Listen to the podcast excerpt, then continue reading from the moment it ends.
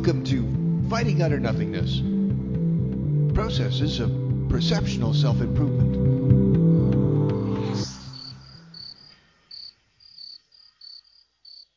I'm not above gleaning wisdom from cheesy action movies. I was rewatching Vin Diesel's Triple X, and I was inspired by an act of philosophical acceptance that really spoke to me. There's a scene where Diesel wakes up in the back of a moving plane, surrounded by several other tough guys. They realize that they're all attached to parachutes that are controlled by their captors. The plane roars along the runway at full speed as the back door starts to open. A captor grins and pulls down on a lever, opening a parachute, pulling a surprised tough guy screaming out onto the tarmac at 100 miles an hour.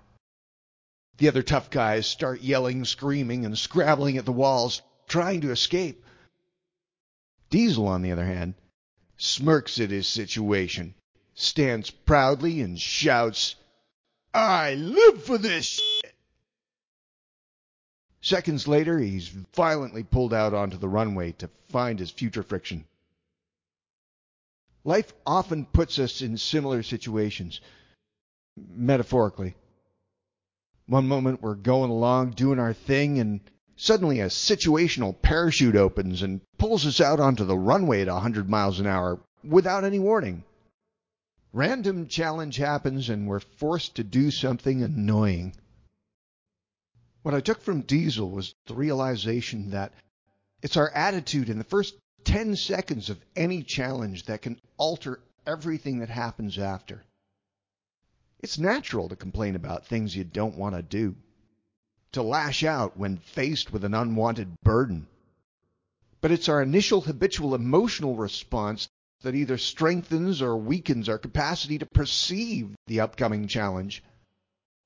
Anytime we complain, we're adding extra emotional challenge.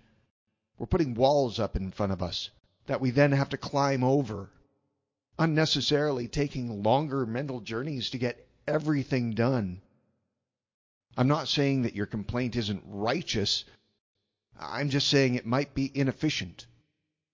And I'm not talking about maintaining a constant positivity because that's unrealistic. I'm just talking about the first five to ten seconds of every situation. One single positive statement. Anything, as long as it's positive.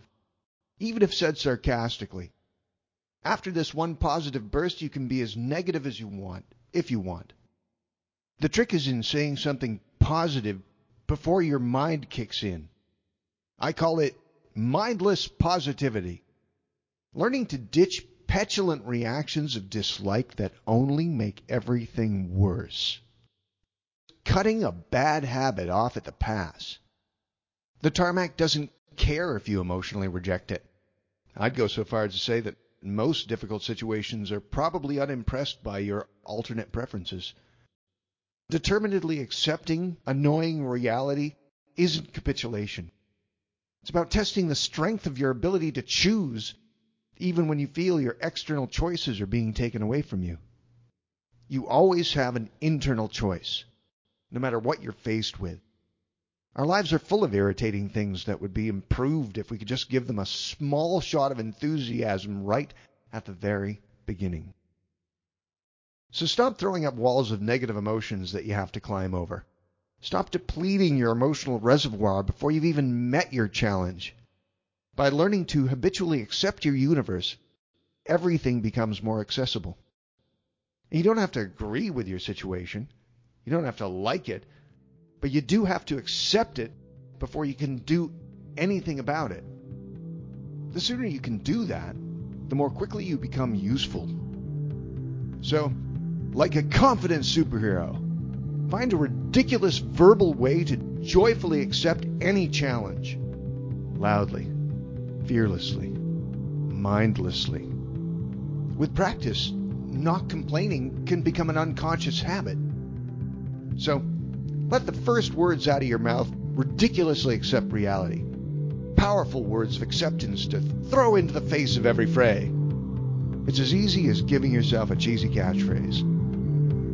In the action movie of your life, Practice some Zen Diesel.